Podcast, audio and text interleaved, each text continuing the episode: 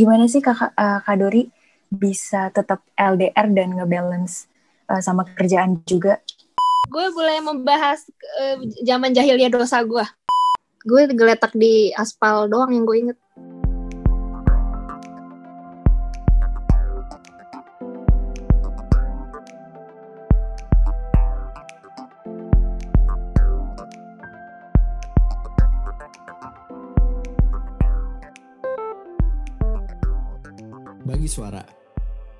Balik lagi di Bagi Suara, kali ini gue kedatangan tamu. Oh ya, dan gue tidak sendiri sih di episode kali ini. Gue bersama Karisa. Hai Karisa. Hai. Jadi kita kedatangan siapa sih, Karisa? Yang dulu selalu dicecer sih kalau misalkan di Asik Oh, dicecer. Wow. Salah satu yang paling dikagumi banyak dede-dede Iya. ASFM di masanya. Apakah begitu Ibu Dori? Halo, enggak juga kayaknya. Enggak tahu ya. Oh, enggak juga. Oke. Ya, jadi kali ini eh, bagi suara udah kedatangan Andori Andriani atau dikenal dengan Doripu. Hai Dor. Hai, hai. Sehat? Sehat, Alhamdulillah. Gimana setelah menjadi ibu rumah tangga? Eh, a- aman aman? Aman. Ya, enggak so enggak aman juga sih. Sebenarnya serba baru. jadi serba abis punya anak tuh. Wow, hal kaget ya. Ternyata kayak gini jadi orang tua gitu. Terus di masa yang tidak menentu juga ya, ini lumayan. Lumayan ya lagi tahun ini bener-bener corona gitu kan ya. Anak udah makin gede mau diajak jalan-jalan juga kayak gini jadi bingung mau ajak ke mana. Ya udah jadi rumah aja deh sekarang. Tapi lo berarti anak lo tuh udah umur berapa sih sekarang? Sekarang Di- udah dua- satu belum? tahun belum satu tahun lima bulan. Hmm. Bentar lagi satu setengah tahun ya. Heeh. Lahir Hmm. waktu itu kan tahun lalu ya bulan Juli. Hmm, Oke oke oke. Jadi em, kenapa kedatangan eh, Dori kali ini? Karena pengen pengen ngajak Dori buat eh, flashback ya Dor ke masa-masa kehidupan sebelum eh, kembali ke tanah air gitu. Mengingat kehidupan zaman-zaman jahiliyah ya. Zaman zaman jahiliyah gitu. Em, kalau boleh tahu lo dulu berapa lama sih eh, tinggal di eh, Jepang? Jepang eh hitungnya dari apa ya? Soalnya gue sempat balik sih bingung. Eh dari pas kecil aja dulu ya. Pas Hmm. kecil gue sempat di Jepang 4 tahun. Itu tahun eh, 96 sampai 2000 terus balik ke Hmm. Indonesia, lanjut sekolah di sini, terus eh, lulus SMA balik lagi ke Jepang buat kuliah. Itu dari 2000 lulus 2010 terus eh, sampai 2018. Ya nggak sih 2017 akhir deh. Hitungannya masuk 2018 2017 tuh. 8 7 Oke. 8 7 tahun lah ya hitungannya. 7 tahun Hmm, kita hmm, kalau dihitung dari SMA setelah SMA. Oke, tapi lo berarti ya lama lama juga tapi lo berarti kalau di sana tuh nggak ada yang kayak kalau di Australia kan setahu gue kayak ada yang permanent resident green card atau apalah itu di sana kayak lo berarti memang sebagai orang Indonesia yang itu Iya, apa apa lo ada kayak permit khusus? Ada. Jadi eh, kan gue di sana Hmm. sebagai awal eh, 2010 ke sana tuh sebagai visanya tadi mau ngambil visa pelajar kan, tapi kebetulan karena bokap gue di Jepang jadinya eh, di apa lebih gampang dapat visa keluarga, ikut keluarga. Jadi pertamanya visa keluarga, terus gue ke Jepang 2010 eh, sekolah bahasa ya, sekolah bahasa, belajar bahasa dulu. Pas eh, kuliah juga masih visa keluarga. Setelah lul- lulus tuh kan mau kerja tuh, baru Hmm. pindah ke visa kerja. Nah, seinget gue ya, nih gue agak lupa nih, udah lama juga kalau udah ngambil Hmm. visa kerja, itu kalau nggak salah kalau mau jadi permanen resident bisa, tapi tetap warga negara Indonesia. Nah itu tuh harus minimal kerja, Oh. aduh gue lupa banget, eh, berapa tahun ya? Harus minimal tu- tujuh atau sepuluh, kalau nggak salah gue lupa. Anjir, ya pokoknya lama lah ya. Lama banget, bahkan bak- bokap gue kan mau ngambil kan yang permanen itu. Eh. Dia sempet Eh. ditolak udah dua kali, dua kali kalau nggak salah. Ini baru akhirnya keterima tuh setahun dua tahun lalu, padahal dia udah lama banget di Jepang. Gara-gara Iya, ya itu bokap lo udah puluhan tahun kan? sih ya udah dihitung total bisa 30 20 30 tahun ada. Cuman karena dia sering bolak-balik jadi kayak kepotong-kepotong gitu loh. Ngerti gak sih? Jadi hitungannya tuh dihitung, dihitung dari awal lagi, belum maksudnya stay di Jepangnya tuh harus stay di Jepang dalam waktu misalnya jangka berapa misalnya 10 tahun tapi harus 10 tahun itu juga uh, full visa visa kerja gitu. Oh, gue lupa banget lah antara 8 atau 10 tahun. Ah, begitu. Uh, Kak Dori berarti sempat kerja juga ya di Jepang? Iya, sempat aku uh, ambil apa uh, kan kuliahnya desain, mm-hmm. graphic design, terus lulus ambil uh, jadi ini sih in-house designer di suatu perusahaan satu perusahaan di Jepang. Aku kerja empat tahun, empat tahun kurang nggak salah. Uh, gimana uh, pengalaman kerja Kadori di sana? Apakah culture-nya kayak gimana? Ada diskriminasi nggak sih pas di oh. uh, kerja di Jepang? Hmm. Kalau aku kebetulan uh, apa in-house design designer di jadi perusahaan pengirim. Sebenarnya bukan apa bukan kayak agensi atau perusahaan apa ya uh, di advertising ya, bukan kayak kayak gitu, bukan benar-benar hmm. perusahaan desain. Jadi itu perusahaan pengiriman uang dari dalam negeri ke seluruh dunia. Nah, aku di situ sebagai bagian desain apa uh, grafik desainnya. Terus uh, tap, karena di situ bukan orang Jepang aja, alhamdulillah sih kalau untuk budaya gak apa ya karena ada orang asing lain juga selain aku nggak terlalu yang street apa ya apa ya sebutannya apa sebutannya bang? Sebutin dong sebutin dong istilahnya. Nggak terlalu istilah apa? Apa ya? Aduh bahasa Jepangnya apa? Bahasa Jepangnya apa bahasa Jepangnya ya? Oh. Oh lu memahami bahasa Jepang banget ceritanya. Nih, si paham tuh gue si paham bahasa Jepang gue emang. Nggak terlalu ini sih maksudnya kaku yang bener-bener kayak kalau perusahaan Jepang pure bener-bener Jepang banget ya kalau pengalaman dari papaku. Misalkan jam 12 siang istirahat gitu. Semuanya istirahat semuanya tuh istirahat gitu barengan. Kayak robot lah ya ya, ya robot robot kayak robot gitu. Jadi kalau misalnya jam 12 siang makan makan. Terus udah balik ke harus setengah misalnya jam setengah jam uh, istirahat balik kerja uh, langsung pada balik. Kayak bener-bener ruangannya sunyi sepi banget kalau kata nah. pengalaman papaku ya. Nah itu yang bikin lama-lama tuh stres capek banget. Nah kalau aku kebetulan walaupun ada orang orang Jepangnya juga ada orang asingnya ada, jadi kayak setengah-setengah gitu ngerti nggak? Nah, kayak... iya iya iya ya. kebayang kebayang kebayang. Gitu mm-hmm. Tapi lo itu emang sebeda itu ya? Maksud gue kan ya lo lo lo udah ya walaupun lo berarti belum sempat kerja di sini, tapi kayak lo tau orang sini lah gimana. Tapi di sana berarti sebeda itu ya, um, apa namanya iya. culture, apalagi iya kerjanya sih. gitu. Karena kan kalau kita kerja buat ya buat nyari duit, buat hidup gak sih? Tapi kalau orang Jepang tuh udah pemikirannya lain. Gue hidup buat kerja gitu. Jadi kerja kerja kerja lembur-lembur. Uh, terus kayak misalkan misalnya jam 6 udah pu misalnya harusnya pulang gitu. Tapi atasan-atasannya pada belum pada belum pulang pasti kayak Ya udah deh gue lembur aja deh jadi pulang tengah malam banget nah kebetulan kan adek gue di perusahaan Jepang banget nih jadi gue suka dengerin ya gitu kayak uh, apa lemburnya sering sempat kan seri, lemburnya sering banget sampai tengah malam. Sampai pulangnya pernah kayak subuh pernah jam 12 malam sampai kereta terakhir kereta nggak ada akhirnya naik taksi gitu kan. Itu yang lagi permasalahan dua tahun lalu, pas tahun lalu itu permasalahan di Jepang tuh karena terlalu apa lama jam kerjanya. Jadi banyak orang bunuh diri stres gitu kan. Perusahaan gue juga sempat kena uh, kenanya tuh peringatan nggak boleh lem, apa ada aturan baru nggak boleh lembur-lembur yang kayak gitu lagi karena masalah serius waktu itu kan karena banyak yang banyak yang apa mentalnya kena ada banyak tingkat tingkat bunuh dirinya tinggi lumayan terus jadinya dibilang di perusahaan kalau udah jam pulang misalnya tugasnya udah selesai ya pulang nggak dilembur-lemburin gitu hmm. gitu.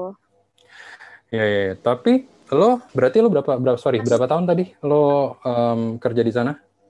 Tiga ya? Empat tahun empat tahun. Nah lo masih ingat nggak kayak titik lo yang paling stressful ketika kerja di sana tuh pas kapan gitu? Gue pas tahun ke tiga deh. Kayak gue mulai galau banget itu. Mau resign nggak ya? Gitu kayak.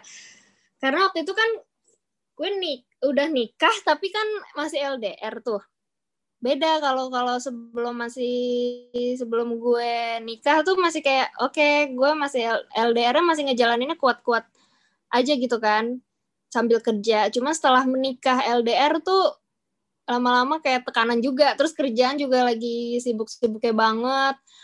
Gue cuman pak bilang pagi ke kantor terus pul pulang kayak gue ngerasa kok lama-lama gue gini-gini aja ya gitu. Kayak pengen pengen resign tapi bingung banget lama-lama tertekan juga coy. Sampai gue banget sih karena pernah di, uh, di titik stres banget sama kerjaan di sana gue ngerasa wah mental gue kayak udah nggak udah mulai nggak sehat nih gue udah mulai agak gawat tuh gitu. Cuman uh, di Jepang kan jadi gue tuh bingung harus harus cerita ke siapa harus harus ke mana nih ya ng ngeluapinnya gitu. Kok gimana ya suasananya tuh? Pagi-pagi lo kerja terus uh, naik kereta kereta tuh udah desek-desekan rame banget gitu. Jadi kayak udah dari berangkat kerja aja tuh udah suasananya tuh orang pakai jas rapi semua, jalan pada diem individu-individu gitu. Gak tau kenapa tuh suasana gitu lama-lama bikin gue kayak tekanan stres banget. Gue harus ke hmm. kantor, harus kerja nih. Padahal mah mungkin kalau dipikir-pikir, gue kerja ke gue seneng ngedesain gitu ya. Maksudnya kerjaan gue oke-oke aja. Dalam arti apa ya? Uh, gajinya oke okay, gitu kerjaan hmm. juga sebenarnya dibilang berat juga nggak berat-berat banget gitu cuman ya ada saatnya gue udah mulai capek sama um, apa ya jenuh kali ya oke okay. kak Dori tadi sempat mention pelan -pelan. tentang uh, tentang LDR kan nah apa? kak Dori sempat mention tentang LDR mm -hmm. nih gimana sih kak uh, kak Dori bisa tetap LDR dan ngebalance uh, sama kerjaan juga Nah, itu adalah tetap jaga komunikasi kalau aku. Jadi kalau misalkan ada, nggak selalu tiap waktu berkabar ya, tapi kalau misalnya udah selesai kerja kantoran, uh, sempetin lewat Skype kalau dulu aku sama apa sama Gama kalau komunikasi gitu. Terus ya curhatnya jadinya kalau udah stres sama kerjaan ya ke Gama kan gitu. Walaupun sebenarnya pengen kalau lagi udah stres banget pengen curhat tuh langsung ya empat mata gitu. Ya nggak bat? Diem diem baik nih. Oh, diem diem baik diem diem baik. Kan gue lagi gue lagi gue lagi ngedengerin uh, narasumber berbicara. Jadi kan gue gue anteng-anteng aja. Ya gitu. Hmm, iya hmm. terus gue karena tadi cerita yang udah tekanan kerja capek hmm. akhirnya gue harus ah gue gue harus nggak nggak sehat nih gue udah mulai nggak nggak mulai nggak waras nih gue ngerasa kayak gitu akhirnya. Uh -huh. gue yang gue cari adalah uh, nyari nyari gym buat ikut hot yoga. Kan musim musim dingin kan dingin banget. Terus gue kayaknya gue harus cari cari apa ya menyalurkan stres gue ke mana ya. Akhirnya gue kepikiran tuh hot yoga gitu. Ya udah jadi gue nah. tiap pulang kantor jadi gue nggak pulang. Gue sampai malam-malam pun gue sempetin ke gymnya itu buat hot yoga doang ikut kelasnya. Habis itu jujur sih gue agak apa tersembuhkan deh kayaknya karena ikut hot yoga. Tapi di sana emang kebiasaannya tuh healthy gitu ya orang-orang. Soalnya maksudnya gini kayak kalau di film-film nih kayak hmm. kalau misalnya orang kerja biasanya ya nggak tahu biasanya ditunjukin kalau cowok gitu habis kerja tuh yang yang langsung ke bar atau apa gitu kan kayak yang biasa ditunjukin kalau orang-orang Jepang lah gitu. Tapi in reality, apakah itu kayak mereka melepas stresnya emang mayoritas kayak gitu ke yeah. ya bar, karaoke dan sebagainya, atau atau ya maksudnya nggak nggak sedikit juga yang kayak lo tadi gitu, yang emang ya udah nyari pelampiasannya yang ya healthy life like fitness atau sejenisnya gitu. Kalau yang lo lihat bener bener kok itu kayak uh, sebutannya kalau orang Jepang nomikai. Nomikai itu artinya minum-minum kan. Jadi kayak seharian kita kerja capek. Uh, hadiahnya nih hadiah hari ini tuh yuk minum yuk ke bar. Pasti kayak gitu tuh budaya. Gue pun uh, kalau boleh jujur gue juga pernah ikut kayak apa uh, ajakan-ajakan kayak gitu dan beneran bikin hilangin stres. Karena cuman mereka kalau orang Jepang ya bener-bener minum banyak banget lagi kan. Hmm. kalau gue kan gak, nggak suka ya. Tapi gue seneng ngobrol-ngobrol suasana aja gitu kan. Tapi emang bener-bener kayak ibaratnya apa ya pasti kantor tuh pada diem-diem. Yang orang Jepang ini yang misalnya pure orang Jepang kan ada yang campuran gitu. Uh, apa ya sebutannya ya? Benar-benar individu gitu.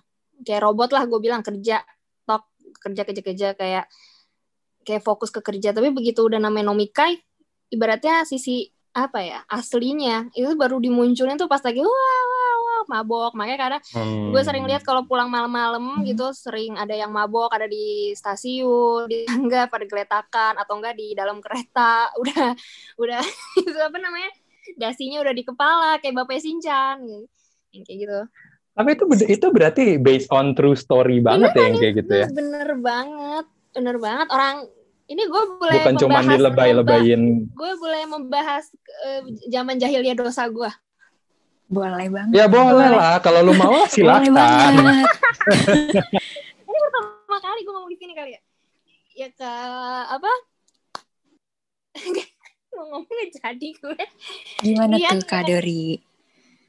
Iya karena uh, ya budaya minum-minum itu kayak pernah lah mm -hmm. uh, gue minum juga gitu kan uh, kayak sebenarnya tuh awalnya karena apa ya mau seneng-seneng doang tapi gue minumnya sama cewek-cewek doang sama temen-temen hmm. cewek gitu.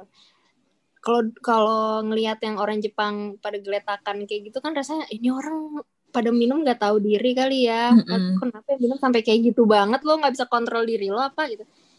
Dan ternyata gue pernah kayak gitu juga kali ya. Tapi nggak ada yang tapi gue nggak pernah cerita di ASFM jadi iya kan kalau Dori itu memang baik sekali dia saya oh my god Kak Dori. Dori jaim ya ternyata. Aduh, ternyata Kak Dori jaim nih. Aduh, Nggak apa-apa ya, memang ya. Enggak, enggak, enggak. Ya, ya semua semua orang bisa ber, pernah berdosa lah. Semua orang ada ah, masanya ya. lah. Yang penting kan sekarang sudah lebih baik, ya kan? lo ngomongnya tiba-tiba suara lo gede gitu ya? Eh, iya. Terus ya udah gue yeah, yeah. min karena gue minumnya cuma suka umeshu. Umeshu itu sebutan bahasa Indonesia-nya apa ya? Lo tau kan bahasa Jepang ya? Bat ya? Oh iya itu tuh ya minuman alkohol lah pokoknya. Sake ume. Ya udah gue karena itu manis kan gue nggak nyadar naik hmm. banget. Terus gue beneran gue kalau kata teman-teman gue jadi kalau lepas mabok jadi orang ketawa-ketawa yang girang gitu ya. Hahaha terus gue gue udah nggak udah nggak seteng udah kayak nggak sadar gitu terus mau dibuat naik taksi sama anak-anak kan. Itu gue aduh itu malu banget gue keinget masuk taksi terus gue kayak yang gue teriak-teriak kayak wow uh, kita mau ke Disneyland ya? Tapi gue tuh ternyata kalau mabuk gue ngomong full bahasa Jepang. Eh kita mau ke Disneyland sekarang kan? Disneyland ikut deh show uh, gue yang teriak-teriak itu uh, orang taksinya tuh udah kayak kan di taksi sana tuh bersih banget ya. Orang-orang sana tuh bener-bener rapi. Orang taksi lu pernah lihat gak sih pakai sarung tangan kayak pakai jas kayak rapi banget gitu. Jadi dia kayak ngeliat orang uh. gaijin atau orang asing gitu kayak gue kok iya, orang mas masuk ke mobil nih ini insecure kali ya. Soalnya kan kadang agak-agak ada yang ini apa sih kayak ke orang asing tuh kayak apaan sih kayak gitu. Terus dia sempat bilang ke teman gue kayak ini nggak si ini uh, daijobu deh sekarang ah, ini nggak ini nggak apa-apa nggak apa kayak dia takut gue muntah di dalam mobil gitu. Ya udah akhirnya gue nyampe dibawa ke rumah depan rumah gue gue cuman katanya gue geletak di aspal doang yang gue inget. Terus di foto udah. Terus gue teriak-teriak Yume no Kunida ini adalah ini adalah dunia impian dunia impian di apa di uh, rumah Miki gitu kayak gitu. Jadi gue juga pernah dari posisi si orang Jepang itu. Jadi gue ngerti mungkin lagi dia stres ba capek banget banget hmm. kerja akhirnya melampiaskan ke ke ke duniawi seperti itu guys. Gitu. Bat jadi kak Dori sebenarnya uh, apa istilah karoshi atau karoji satsu itu benar ya? Benar benar ada terjadi secara nyata di Jepang gitu? Ada sih karena di Jepang tingkat bunuh dirinya juga tinggi ya. Sama kalau misalkan aku pergi ke naik kereta gitu, itu pasti ada dalam sebulan tuh bahkan nggak usah sebulan deh seminggu dalam seminggu atau bahkan hampir tiap hari naik kereta kalau mau naik kereta aja kayak mm-hmm. ada pemberitahuan tiba-tiba berhenti uh, keretanya berhenti terus dibilang kalau apa sebutnya Jinsin Jiko. Jinsin Jiko tuh ada kecelakaan apa ya, diri sendiri tapi itu sama aja artinya kayak oh. biasa kalau disebutnya Jinsin Jiko berarti ya bunuh diri gitu loncatnya ke kereta itu paling paling banyak paling sering gitu terus dulu tuh bingung kenapa ya pada ke harus di kereta gitu kenapa enggak mm -hmm. ke tempat jauh lo loncat ke laut kayak ke mana gitu kan ya kasarnya gitu soalnya bener-bener keganggunya adalah kita semua jadi kena kan ke kantor telat mm -hmm. ke kampus telat gitu cuman uh, telat semenit aja kan tetap ada tepat waktu banget ya di Jepang gitu. Jadi hmm. kita dapat karcis kayak buat ngasih lihat ke atasan kita atau ke dosen kita nih tadi keretanya telat gitu biar kita nggak kena absennya tetap aman gitu.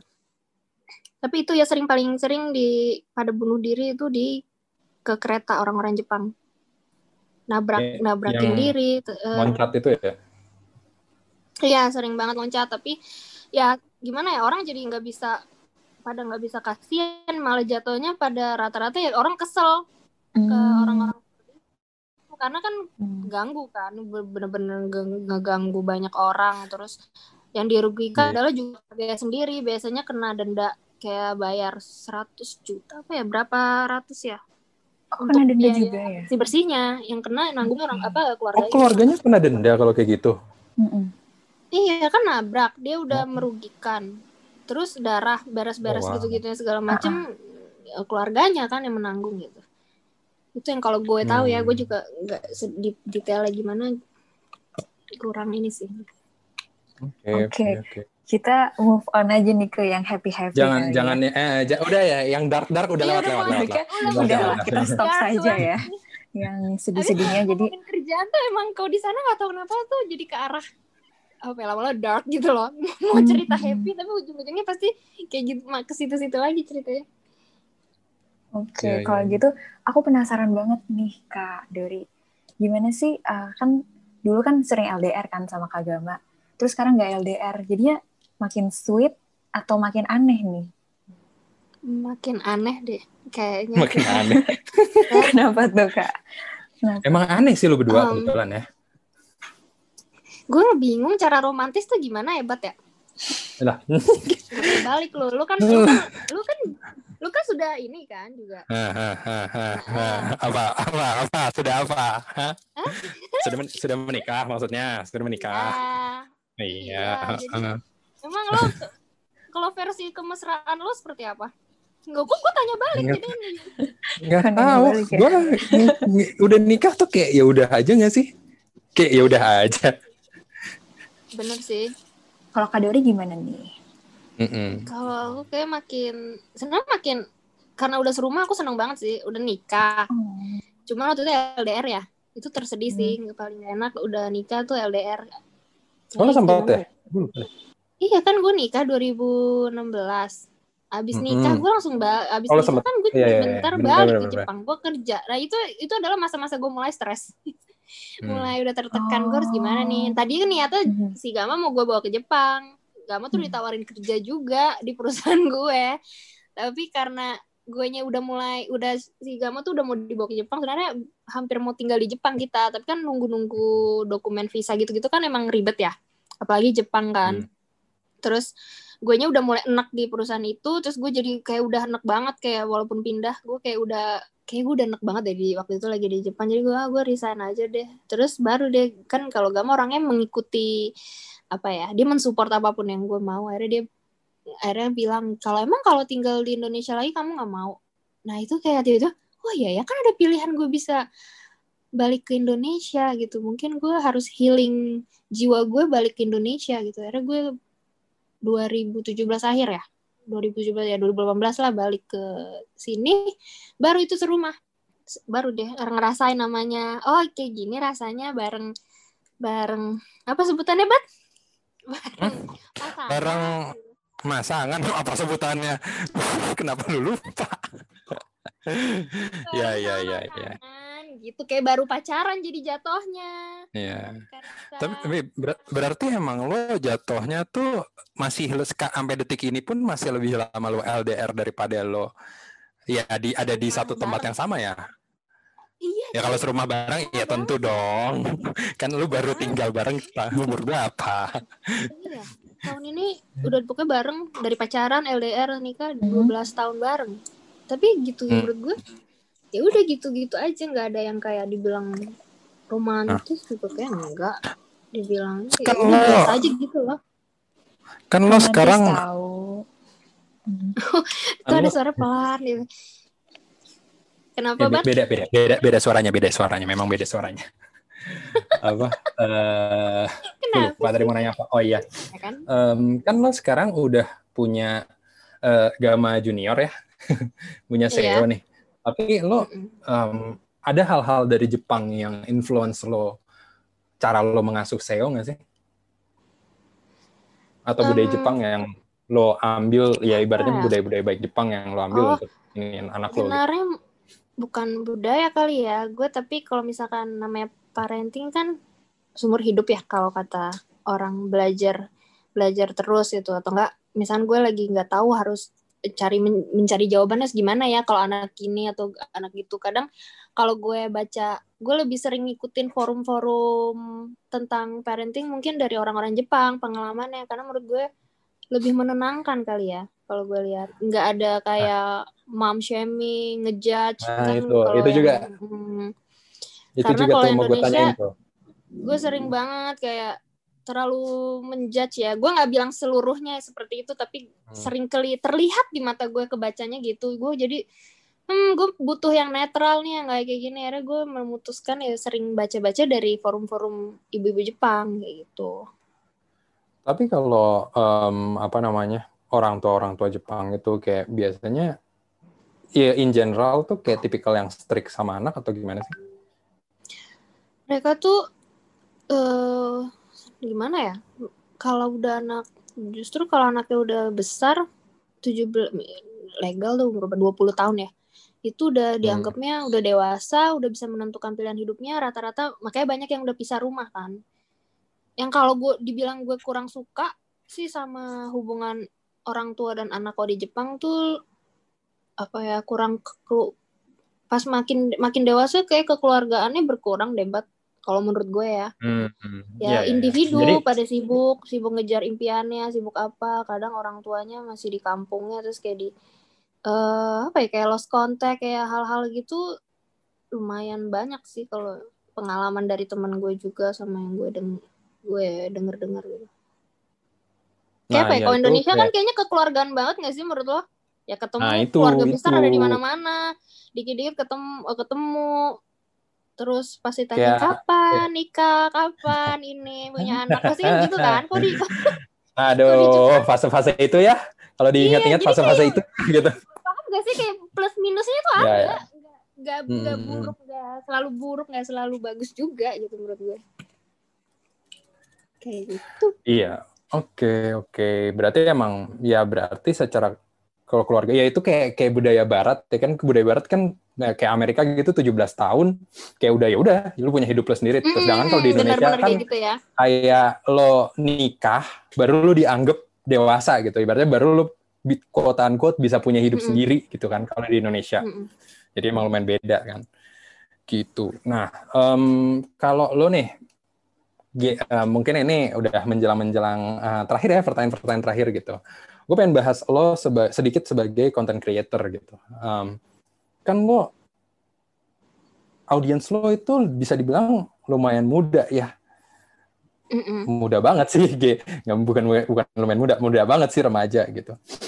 Lo merasa terbebani nggak menjadi seorang content creator dengan ya di di untuk sekarang misalnya di Instagram dengan um, followers yang lumayan gitu, lo merasa ter terbebani nggak sih dengan audiens yang muda itu? Kayak lo harus atau kayak menjaga tutur kata atau kayak eh, hati-hati ketika ada kayak campaign dari brand hmm. kayak gitu-gitu lo hmm. gimana? Awal gue itu kan di ACFM 2014 ya. Awalnya kan hmm. kan cuma iseng-iseng doang.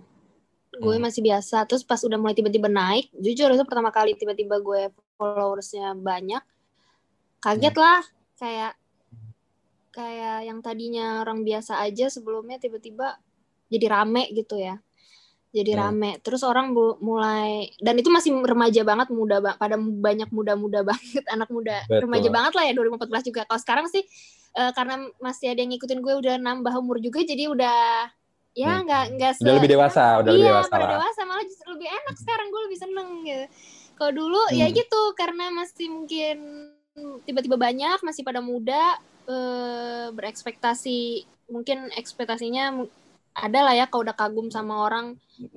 Kadori gimana atau apa gitu. Jadi kalau misalnya gue ya namanya gue manusia sering apa ya males gue males jaim jaim juga kan gue walaupun gue suka menjaga tutur kata juga coy. Hmm ya ya ya, ya terus ya. harus dong harus. Ya. Walaupun di sini agak tidak difilter ya tadi sedikit. Oh iya maaf. Gak apa-apa justru justru the, the, the the uh, the the dark side of Doriku. Dark side ya enggak deh. Iya itu jadi Sucinoko. Lu tau gak Sucinoko apa? Sucinoko apa? Apa tuh? Sucinoko, Sucinoko tuh itu Oke, jorok kedengerannya. Yang... Kenapa sih? Tapi bentuknya menjorok. Tuh kan, bener. Gue kalau sama lo, sama Toge tuh kayak, gue selalu curiga duluan, pasti sesuatu yang jorok sih. Aduh nangis gue. Itu tuh hewan legenda yang suka Nobita cari dulu, Sucinoko bukan yang kayak, ya, bukan yang kayak kapa gitu? Yang kayak ular-ular gitu yang panjang tebel. Oh tahu. Wah Doraemon lo sama Doraemon gue beda soalnya. Nggak gitu. Iya itu maksudnya gue pas pas waktu itu gue lagi ha lagi mabui lihat dunia Disney di jalan itu gue gue katanya di jalan gue di aspal kayak suci noko kata teman-teman gue gitu itu makanya carinya suci noko atau apa gitu, ya nanti ya. nanti nanti kita nanti kita bahas mungkin di episode berikutnya karena ini waktunya sudah habis oh. jadi oh, Uh, jadi thank you banget Dor udah uh, ngobrol-ngobrol sharing-sharing dikit pengalamannya ketika uh, di Jepang kemarin dan juga iya. sedikit LDR lo yang sering dibahas itu ya yang sudah iya. tidak LDR lagi. Makasih semuanya. Jadi um, thank you juga uh, semuanya yang udah denger. Um, jangan lupa untuk follow Twitter dan Instagramnya Bagi Suara di @bagisuara. Kalau begitu, gue Jerbat bersama Dori dan Karisa signing out. Bye. Bye bye.